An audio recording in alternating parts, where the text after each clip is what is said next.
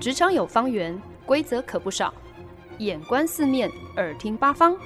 哪来一记变化球？看我接招！那些老外教我的事，，Honey，Easy Talk Easy Work。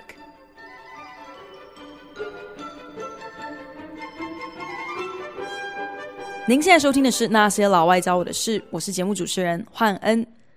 这阵子，社群媒体 IG、Instagram 上面呢，时不时呢就会看到女性朋友发一张自己的黑白自拍照，然后呢会在文中提及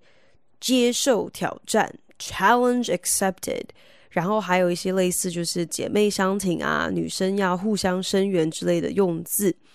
然后当然呢，还得要加上几个 hashtag，就是几个关键字标签。这个基本上就是 IG 啊，还有推特这些社群媒体的一个专属的工具啦，或者是专属的现象，po 文都要加标签哦。那这几个 hashtag 呢，就包括像是什么 girl power 啦，或者是 woman empowerment，翻译过来呢，就是女性赋权啦，赋予的赋。意思呢，有点类似，就是女性自主啊，女生站出来之类的。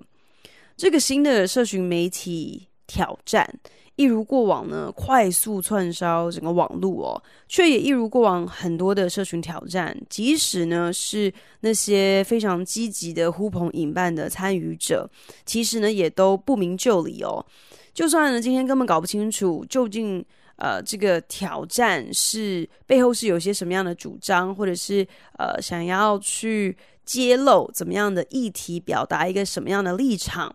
呃，你不知道也没关系，反正时下人的习惯就是先跟风再说。特别是这种社群平台上的风潮，你千万不能够落伍。就算其实你真的也不太知道今天这些关键字的标签它是为何而发起哦。但是你今天能够呃多个理由，甚至是可以以做好事为名，就算自己真的也不太知道到底是什么样的好事，可是呢，你可以理直气壮的上传一张你自己的自拍照，那何乐而不为呢？又或者，其实呢，也没有什么特别的理由嘛，反正闲来没事，好好可以庆贺一下女人的自信、女人的美丽、女人之间的好交情、女人彼此之间的互相扶持，这有什么不对呢？有没有那么小题大做？为什么一定要去追溯到说这整个这个挑战是从何而起哦？但殊不知呢，其实这个黑白自拍照搭配关键字标签 “women empowerment”，它的背后其实确实是有一个非常重要的主张还有缘起的。但是呢，本来的初衷却被后来很多就是没头没脑，就算只是瞎起哄、真盲从，也不想要落在这个流行的尾巴的人，被他们彻底的稀释，甚至是篡改掉了本来。发起这样的一个活动背后的本意哦，在土耳其发生了一件震惊全国的凶杀案。这个死者呢是位二十七岁的女大学生，在失踪数日之后呢，家人报警，警方调阅了监视摄影机，发现了女大生生前曾经和一个可疑男子会面。那之后。经过侦查，证实了这个可疑男子呢，就是女大生她已婚的前男友。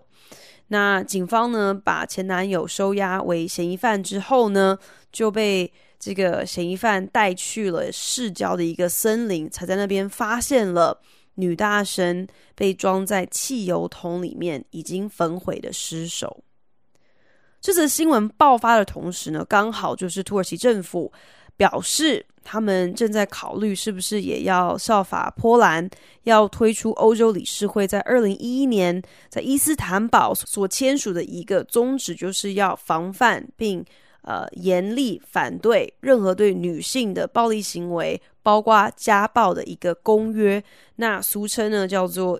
Istanbul Convention 伊斯坦堡公约哦。那从二零一二年开始呢，土耳其女性被谋杀死亡的人数其实是双倍成长的。到了去年呢，二零一九年总计有将近五百个女性被害哦。他们的凶手大多呢是被害人的伴侣或者是亲属。可见呢，其实土耳其的国情或者是治安，对于即便是当地的女性，都是非常的不友善的。也因为如此，所以当上个礼拜又传出了又有一位年轻的土耳其女性惨遭毒手的这样的一个新闻，真的就是压垮骆驼的最后一根稻草了。所以呢，很多的呃土耳其的妇女团体啊，呃很多的这种啊、女权斗士都纷纷走上街头抗议哦，要求捍卫女性权益，要保护土耳其女性的性命权。那在很多中东国家，其实男人杀害或者是残害自己的老婆、自己的女儿、自己的前女友，甚至只是自己的女性亲属，基本上都可以因为宗教的原因，或者是因为呃那些被当地普遍认可的一些保守父权家庭价值观，呃，就算杀人也可以从轻发落，甚至是无罪开释。那前几个月呢，其实，在巴基斯坦就也发生了一起双尸命案哦，有两位堂姐妹，因为呢，呃，被起底，有一支他们是可能一年多之前所拍摄的一个影片，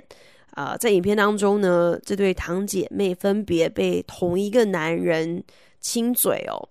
然后呢，这支影片被起底之后，就引发了他们家族的震怒。所以呢，其中一位死者的父亲和另一位的兄长就决定联手要来清理门户，为的是要保全家族的声誉哦。那这两位呃男性家属，就是两位凶手，虽然之后都有被逮捕哦，但是呢，这种以维护家族名声为由的。呃，所谓的荣誉谋杀 （honor killings） 在巴基斯坦、在印度的一些偏远地区，其实都还是非常理所当然、非常普遍的一个惯例。甚至呢，政府在法规当中还会刻意去安排这种荣誉谋杀的一些法律漏洞，可以提供这些男性亲亲友或是男性家属可以去钻哦。基本上呢，就是只要被害人家属原谅凶手，没有打算要起诉，那么凶手就等于是无罪了。可是呢，这种情况当然就是很不合理，因为很多时候被害人家属跟凶手根本就是同一个家族的，这样的偏颇的法规，很明显的其实根本就是为了要约束女性，要啊、女性守妇道、保贞洁。以管教女性谨守三从四德之名来正当化对于女性的各种暴力还有控制行为。那据说呢，一开始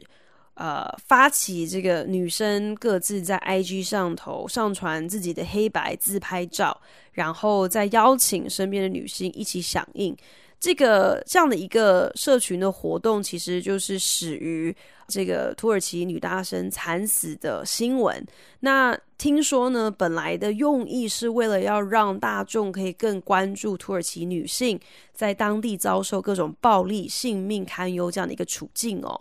那为什么是上传一个黑白的自拍照呢？因为啊。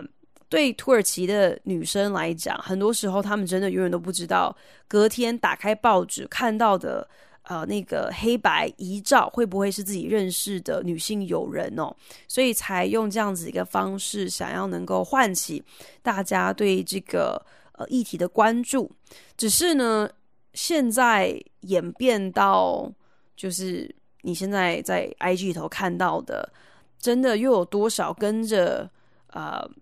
在 IG 上有点凑热闹的上传自己黑白自拍照的女性，有多少人真的是知道这背后这么沉重的缘起跟由来？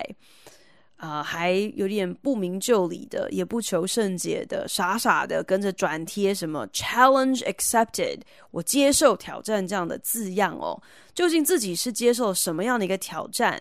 这个挑战又是因为什么原因发起的？有多少人是真的知道，又有多少人是真的在乎的呢？大家也都知道，前阵子美国反种族歧视、反警察，特别针对黑人执法暴力的各种呃抗争行动，在各大城市蔓延嘛。其实直到如今呢，这些抗议游行示威依然持续在发生中。不过呢，当时呢，其实也在社群媒体上发生了一件。蛮有意思、蛮值得探讨的事情啦。就是呢，众所皆知啊、呃，当时其实到现在也是啦，作为火热的一个诉求，还有一个口号，就是前几年不断发生黑人莫名其妙的命丧白人远警枪下的案件之后，就延伸出来，就有人开始。推行一个口号，就是 Black Lives Matter，黑人的命也是命哦。那想当然呢，Black Lives Matter 它也就成为了一个超级夯的社群媒体关键字的标签，在 IG 啊或者是推特上，如果你想要发表任何呃跟反对种族歧视，或者是任何你如果想要表现自己很 woke。很有顿悟哦，就是非常的反对种族歧视跟警察暴力的相关图文，你当然就一定要记得加上这个 Black Lives Matter 的 hashtag 这样的一个关键字标签，你才算是政治正确。那很快的呢，就也不知道是谁就突发奇想，啊、呃，搞出了一个在社群媒体上的一个活动。就是呢，大家一起在 IG 上头上传一个全黑的照片，全部都是黑的图片啦，来呃表达呃大家口径一致、团结支持黑人权益这样的一个立场，然后很多人就群起响应啊，然后当然就不忘会在这张全黑的图片底下附上 Black Lives Matter 的这个关键字标签。然后呢，很快的，这就成为了在 IG 上最夯的一个运动，一个波纹啦，甚至是比自拍照或是性感照或是爆乳照更讨喜哦。你今天只要上传一个黑色方块，就可以让网络上整票的陌生人认可你就是跟他们是同一国的，你就是站在正义的一方，你就是跟得上流行的一个好人。哇，这么容易，这么好看的一件事情，真的是何乐而不为啊！可是马上呢，这样子一个群起跟风，就造成了反效果。原来呢，呃，其实到现在还是有非常多在前线参加示威游行的抗议先锋，他们呢都是靠社群媒体上传、更新、互相分享一些前线的重要资讯哦。那当然呢，就是用 Black Lives Matter 作为标签注记，比较方便有参与呃示威活动的人可以很快速的。在这些社群平台上搜寻，然后就获得他们需要的一些呃讯息哦，像是哪一个路口有镇暴警察正在驱离群众啊，或者是哪一个地段有一些志愿的医疗人员可以来帮忙处理伤患等等等，这些重要的资讯，如今呢，在你搜寻 Black Lives Matter 这个标签的时候，全部呢都被掩埋在成排陈列的黑色方块之下。基本上呢，当你搜寻 Black Lives Matter 这个关键字的时候，你的整个手机荧幕出现的搜寻结果就是一片黑。这么一个上传黑色方块来响应反警察暴力、反种族歧视的 idea，我真的觉得就是完全就是成事不足败事有余的最佳写照。你今天做这样的一件事情，除了让上传者真的是只要出一根手指的力量就可以自我感觉良好之外，你究竟还带给了任何一个人什么样的实质注意呢？今天在节目当中呢，就突然想到以 Challenge Accepted 作为一个题目，要来跟大家分享一些我自己在社群媒体上所观察到的一些现象啦。那其实，如果听众朋友有人曾经是美国超夯电视笑闹剧《How I Met Your Mother》，中文翻译好像是《老爸老妈的浪漫史》或者是《最爱总动员》哦。如果你曾经是这个电视影集的忠实粉丝的话，我相信你应该对 “Challenge Accepted” 这句话一点都不陌生哦。啊，这个电视影集呢，《How I Met Your Mother》在两千零五年首播之后呢，天哪，已经是。两千零五年的这个成年电视影集了，反正《How I Met Your Mother》那个时候常常就被拿来跟这个大前辈《Friends》六人行做一个比较，因为两个电视影集都是在描述一群呢从美国各地移居到了纽约，然后呃住很久之后，久而久之就各自都以纽约客自居的这些好友之间，他们在爱情里、在生活中、在工作上发生的各种。呃，笑泪史啦，How I Met Your Mother 热播了九季，陪伴粉丝的这十年岁月当中，我相信最让人印象深刻的角色，应该就是五个好朋友当中那个玩世不恭的花花公子 Barney。Barney 他这个剧中的角色设定呢，就是他的把妹技术高超哦，在情场上是叱咤风云，总是有说不完的故事哦，而且每一个都让人非常的瞠目结舌。Barney 他特别喜欢当他的朋友对他露出一脸不置可否，然后充满怀疑的表情。这个时候呢，好胜的 Barney 每次呢都会把朋友之间这样的一个反应哦，看作是哎呦，所以你现在是怀疑我是不是？所以我就必须要在你面前来证明我讲的都是真的，因为你就是在挑战怀疑我是不是有这个本事嘛。所以呢，Barney 都会在这种情况之下都会龇牙咧嘴的说。Challenge accepted，我接受挑战。所以呢，Challenge accepted 就变成了 Barney 他在剧中的一个口头禅之一啦。呃，即便其实根本朋友没有那个意思要跟他打赌，或者是要他证明什么。这年头，社群平台上层出不穷的这种各种的 challenge，各种的挑战。那可能大家都知道，这一切真的可以追溯至二零一四年，不是有一个超夯的。Ice Bucket Challenge 吗？冰桶挑战。那个时候呢，就是相关团体为了要替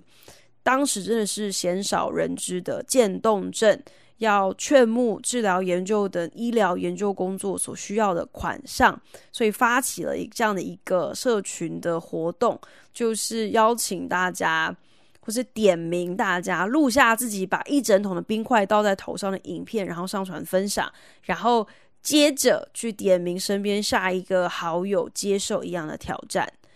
这个活动呢就成为了二零一四年夏天最夯的大新闻哦。因为好莱坞很多大咖都共襄盛举，真的是搞得每个人都觉得那一年夏天如果没有人点名你倒一桶冰块在你的头上，你就是逊毙了。这个 Ice Bucket Challenge 真的就是线上社群 Challenge 的开山鼻祖。然后呢，也开出了非常惊人的募款成绩哦，全球总共募得了超过两亿美金的捐款金额耶。可是等到隔年，呃，大家又想要冷饭热炒哦，又再一次要把 Ice Bucket Challenge 搬回来的时候，其实网络的乡民就已经觉得老梗了啦。呃，大家花那个时间是要去关注、期待下一个不知道在夯什么的新挑战哦，才不想要再去重重新做一个就是去年流行的事情哦。只是呢，这些所谓的呃社群平台上的这些 challenges 这些挑战，充其量就是带来了三分钟感流行，因此自我感觉良好的这个热度啦。比方说呢，之前美国也有一些像是感念美国军人的伏地挺身挑战啊。或者是纯粹就是好玩而已的 Pillow Challenge，就是枕头挑战，就是挑战全身脱光光，然后把一个枕头用一个皮带系在身上，然后看看你拍下来的照片有没有时尚感这样的一个挑战。还有就是呃前几个月开始，因为疫情的关系嘛，很多人呃呃被关在家里，所以无所事事，所以呢这些青少年啊，或者是其实已经是。呃，成年子女就会抓着老爸老妈，然后一起来重现童年合照的姿势之 "I'm just a kid"，我只是个孩子这样的一个挑战。这些社群挑战如雨后春笋崛起哦。可是并不是因为好像大家忽然之间对于社会责任啊，或者是社会参与这样的一个意识抬头哦，纯粹就只是透过网络，我们。多了一个很酷炫又不费吹灰之力的方式，可以让自己随时走在时代的尖端，就算只有十五秒都好。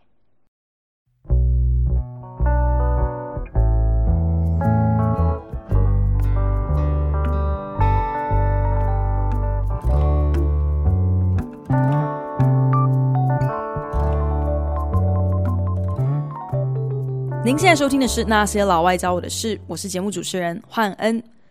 今天在节目当中以 “challenge accepted” 接受挑战为题哦，就是要来跟大家分享自己对于一些社群平台发起的所谓的 challenges，呃，有的一些观察跟感想啦。那我是觉得，其实大多数这些社群挑战，即便背后曾经绑过一些可能怎么样子有意义，或者是正向的主张啊，或者是立场，但往往都是在大家群起跟风，然后不明就里的疯传之后，这些初衷、这些理念其实都被稀释掉，甚至常常就被模糊了焦点哦。真的是当太多路人都来凑热闹的时候。就算今天你能够引起更多人的关注，可是呢，你却没有办法对于呃实际在为这些主张、为这些立场出钱出力的人带来什么很具体、很实质的帮助啦。有的时候呢，甚至还可能会喧宾夺主嘛，因为网络风潮所带动的人气。往往呢，可能只是接着鼓励更多不明就里的人盲目的参加，结果真正需要被关注的议题，反而因此就被埋得更深，大家也就更不明就里，也不知道要问什么样的问题哦。就好像节目之前提到的 Black Lives Matter 啊、的的情况哦，大家都拼命上传这个黑色方块，搞得 Black Lives Matter 这个关键字标签本来。可以呃提供的一些呃帮助都都被淡化了，也包括像是土耳其女大生命案所发起的这个 Women Empowerment 争取女性赋权的抗议行动，也在越来越多其实根本不知道土耳其的状况的人响应啊。狂发自己的黑白自拍照，所以大家也都对这样的一个新闻是完全没有任何的知晓。当然，我自己也忍不住要反面思考啦，就是有没有必要，好像什么事情都要看得这么严重哦，好像什么事情都会有一个后果一样哦。啊，什么东西难道都必须要这么的严肃的去解读、去分析吗？搞不好呢，根本就是 因为自己当初没有被点名参加到那个冰桶挑战哦，没有参加到那个 Ice Bucket Challenge，所以怀恨在心哦，看不过去，怎么可以有这么多人在网络上这样自嗨，然后自己从来都没有参加的份哦，所以搞不好今天根本就只是啊、在节目上头假公济私、假清高的要来批评那些在社群网络上自娱娱人的人，还有到底人家去参加这些 challenge 啊、分享这些影片或是一些自拍照，或者是要在他们的 IG 上上传一些黑色方块，到底是哪里惹到我了？这么说其实也没错啦，毕竟 我自己也很常没事就会上个社群平台，然后划一划无脑的内容，然后也跟着看别人的搞笑影片，然后笑一笑，然后一整个晚上就这样过完了。真的，这大概就是现代人成本最低的消遣了吧？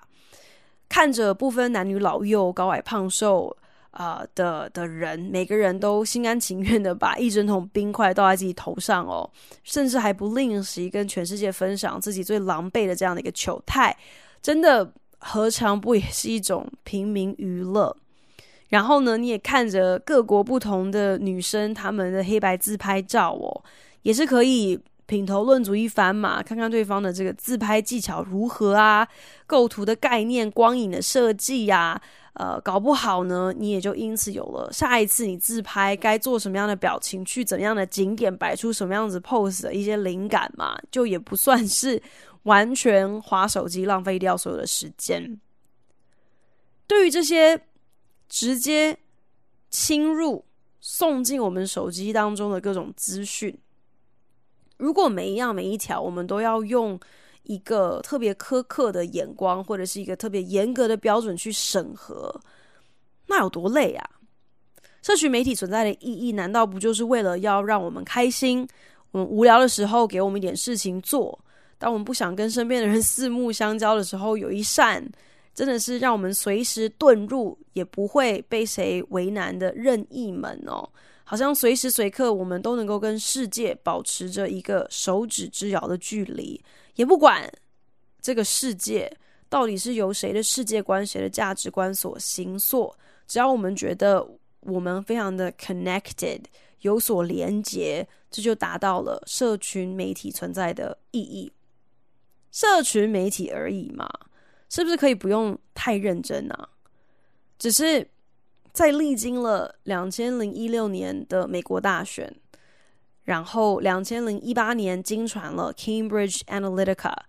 未经使用者同意，就将手中握有的庞大脸书各资转售给客户，来进行选举期间的这个行销分析，呃，锁定行销、精准行销的工具。然后，当然呢，我们就不能够忘记，现在二零二零年新冠状肺炎爆发之后，网络上盛传各种关于病毒、关于口罩的不实消息，真的是每一个都能够在被社群平台下架之前获得上百万的点击率哦。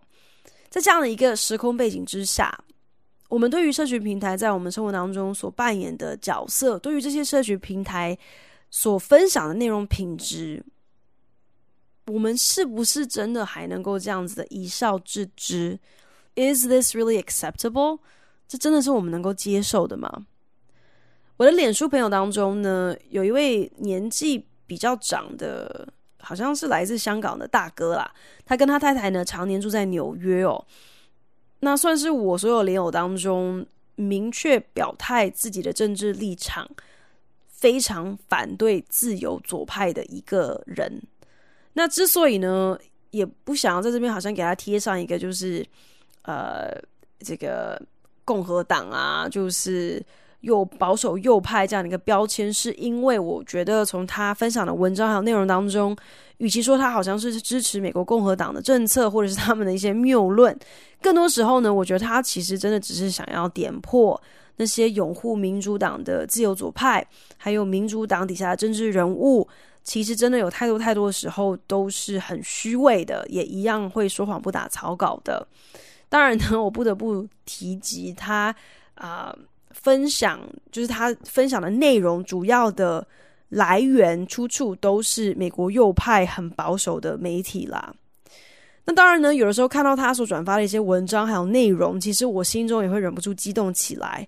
觉得他根本就是。专挑那些断章取义的内容，又或者很多时候，啊、呃，对于议题的核心，他根本就是避重就轻嘛。比方说，他会发文讽刺说：“哎呀，现在自由左派口口声声说捍卫言论自由，可是呢，根本就是毫不手软的在打压，在呃斗争任何。”异己的声音哦，这完全就是言行不一致嘛，摆明了就是不明白什么叫做言论自由。言论自由不是你只去接纳跟你完你所同意或是你所认同的言论哦，言论自由是即便是对方讲一些你不认同的话，你也捍卫他有发表这些意见的自由嘛。啊、可是认真讲起来，最擅长依照自己的喜好作为唯一决定对错标准的人。他不就是川普吗？所以你这样子 po 这个文章来讽刺自由左派，好像是用了某种避重就轻的双重标准啦。那当然，我也不得不说，其实这样的一个双重标准，即便是自由左派的人，这也是他们惯用的手段。所以呢，或许可能就是因为这样子吧，就是因为我知道说自己的想法难免也有一些盲点嘛，再加上我的同温层其实也蛮厚的啊、真的不可能在任何其他的呃朋友的脸书上获得就是另外一方的这些相关资讯。就算我自己很想要就是持平的接收资讯，其实也很难在每个议题上都能够很平均的去了解正反双方的呃。想法或是资讯来源，所以呢，这也是为什么我一直没有愤而删他好友哦。因为呃，即便我很多次真的都已经差点要在他的脸书上留言要来笔战了，但是觉得好啦，他的内容好像有的时候也蛮让我开眼界的。然后啊，这位大哥在近期呢就分享了一个影片，这个影片呢就是在讨论美国知名作家 George Orwell。他非常有名的经典小说《一九八四》里头讲了很多的情节，现在呢正活生生、血淋淋的上演中。其实呢，之前在节目当中也有过几次，就是提到了《一九八四》这部小说嘛。如果有看过《一九八四》这部小说的听众朋友，你们都知道，就是这个其实是在一九四九年出版的一个小说。那描述的是一个在未来的，就是在一九八四年的这个虚构的集权国度哦。那这个新的政府呢，就有 Big Brother 老大哥这样的一个绰号。啊、呃，为什么叫做老大哥呢？因为他就是用尽各种方式监控百姓的言行举止，甚至还组织所谓的思想警察，严格控管大家的思想。政府呢，他们的存在的目的就是要散播谎言、篡改历史，甚至还研发了一套国家通行的各种反话语法，还有字汇哦。其中呢，在书中最经典的一个桥段，无非就是政府喜欢推广的一个标语，就是“二加二等于五”。二加二怎么会等于五呢？二加二应该是等于四啊。可是二加二等于五的这个呃政治标语呢，其实背后的意涵就是，今天政府要你信什么，你就信什么，政府说了算。就算是众所皆知、不可动摇的基本常识或者是科学知识，也一样。可以因为政府的一句话就全盘被推翻。书中也有提到，政府针对劳工阶层的人，每天呢会特别安排所谓的两分钟公审时间 （two minute hate）。英文的意思呢就是两分钟的仇恨哦。这个两分钟的仇恨是怎么怎么着呢？就是每一天国营电视台会公布今天这两分钟，大家要群起痛恨哪一个倒霉鬼。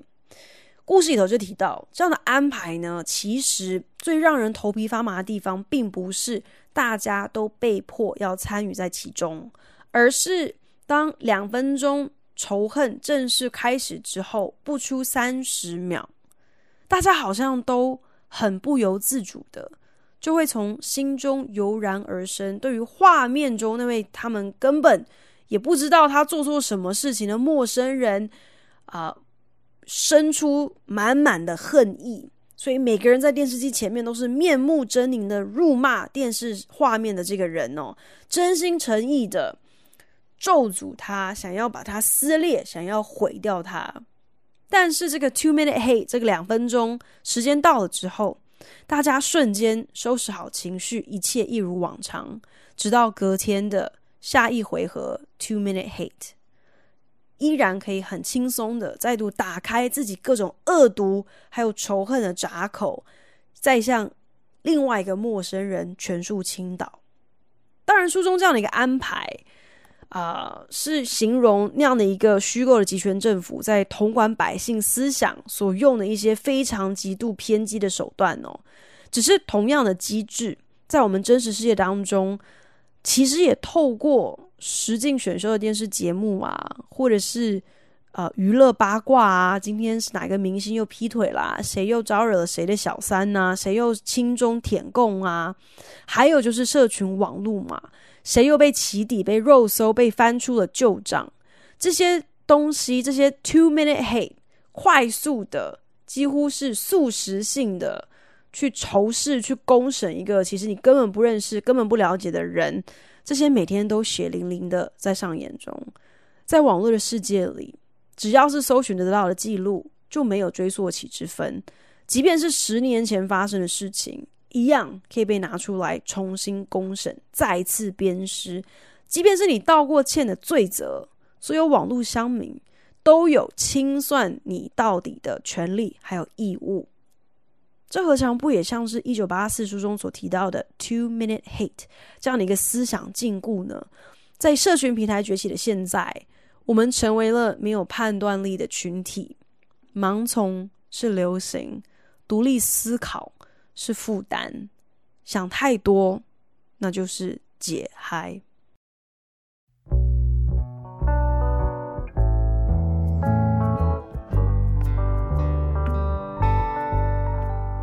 本节目由好家庭联盟网、台北 Bravo FM 九一点三、台中古典音乐台 FM 九七点七制作播出。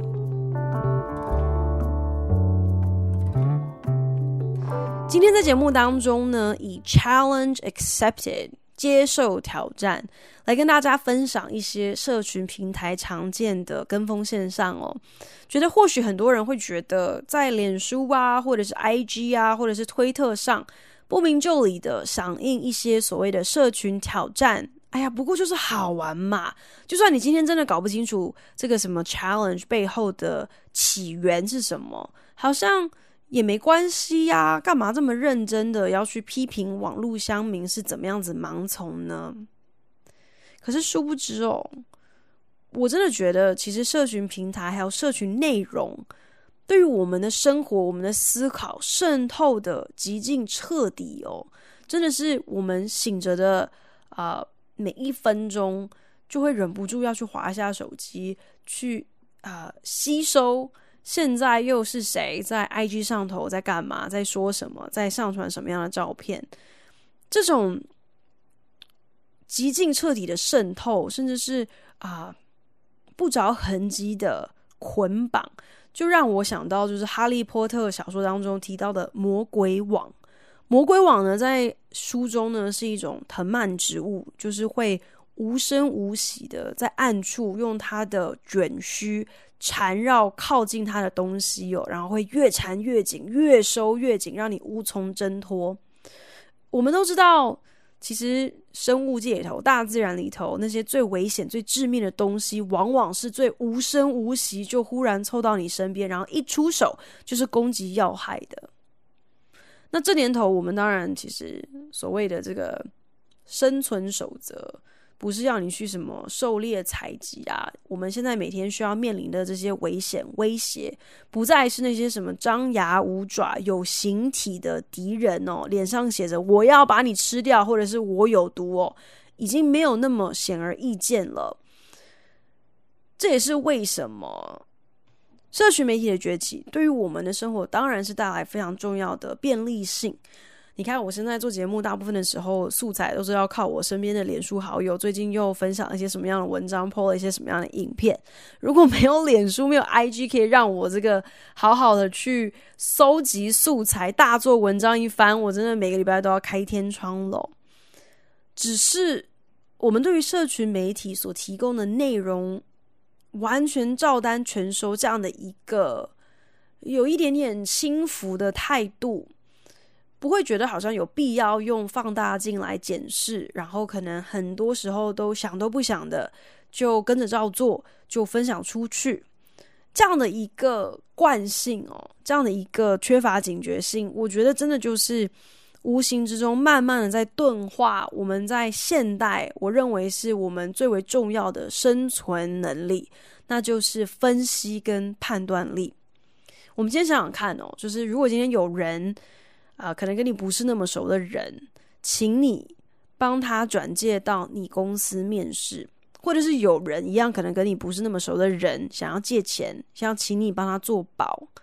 你难道都不会犹豫一下、迟疑一下吗？你不会很慎重的去想一下，说我今天真的要为这个可能跟我不是那么熟的人赌上我的声誉，去替他背书吗？如果他能力很差，我还举荐他给我的公司，不管今天有没有录用，让我的主管、我的同事知道了，那有多丢脸呐？他们搞不好都会在背后说我，可能这个某某某也眼光真的很差哦。那什么货色也会想要推荐进我们公司来。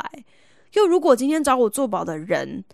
我搞不清楚他的信用状况，他的财务能力，到最后他真的还不了债，还跑路了。我难道真的就这么傻傻的、心甘情愿要帮他扛他的债务吗？在社群平台上跟风这些社群挑战，或者是分享这些来路不明的文章内容。我认真觉得，这基本上就是等同于二十一世纪的签名画押嘛。即便这一切好像都是在线上发生的，都是虚构的，可是你今天跟风啊、一个影片，或者是你分享一篇文章，这不就是代表说你是认同、你背书、你支持你看到的这些东西吗？你喜欢你看到的东西，你才会跟着做，你才会想要去分享给。别人看见嘛，所以如果我们也可以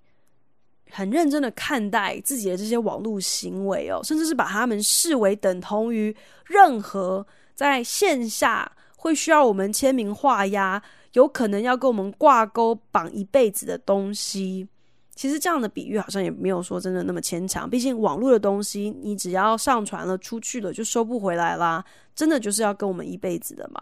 所以如果我们可以用这样子一个同样的标准去慎重的来判断，我觉得或许我们就能够大幅的呃杜绝。减低假新闻或者假消息的传播，因为下次你在想要分享一些资讯或是一些文章的时候，你难道不会稍微想一下说，诶，如果今天它是一个假消息，或者是一个呃根本没有公信力的一个什么部落客或是阴谋论的人的网站出来的东西，然后别人发现了，我不是糗大了，我不是从此之后这个声誉就有被玷污了，人家也就会觉得说，哎呀，原来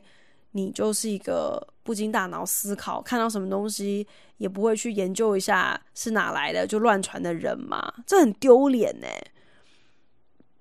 我觉得永远。都会有技高一筹的骇客，不安好心的想要透过网络来混淆视听，也永远都会有像我认识的那位香港大哥一样，就是分享资讯，永远就是只挑支持他的观点的内容，也永远会有下一个红透半边天的这个呃社群挑战哦，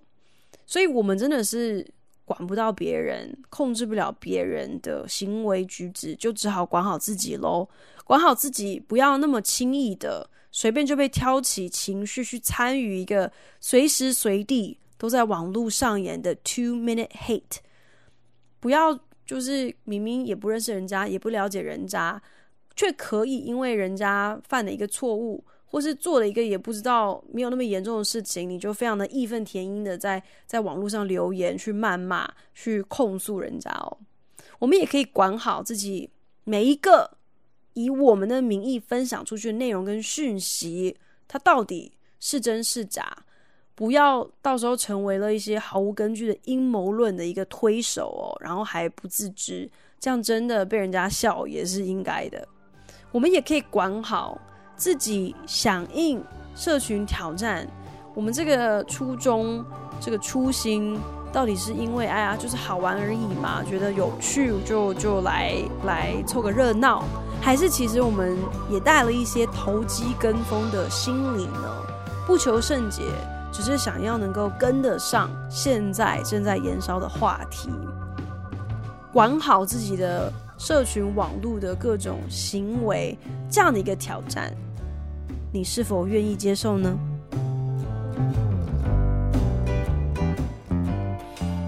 感谢您的收听。如果您对那些老外教我的事有任何的想法建议，我都非常欢迎你帮我到 Apple Podcast 打新评分，并且留言。也邀请你可以来订阅这个节目，不管你是用 Castbox、Spotify 或者是任何其他的 APP 平台，都可以找到我的节目哦。那我们就下一集再见喽，拜。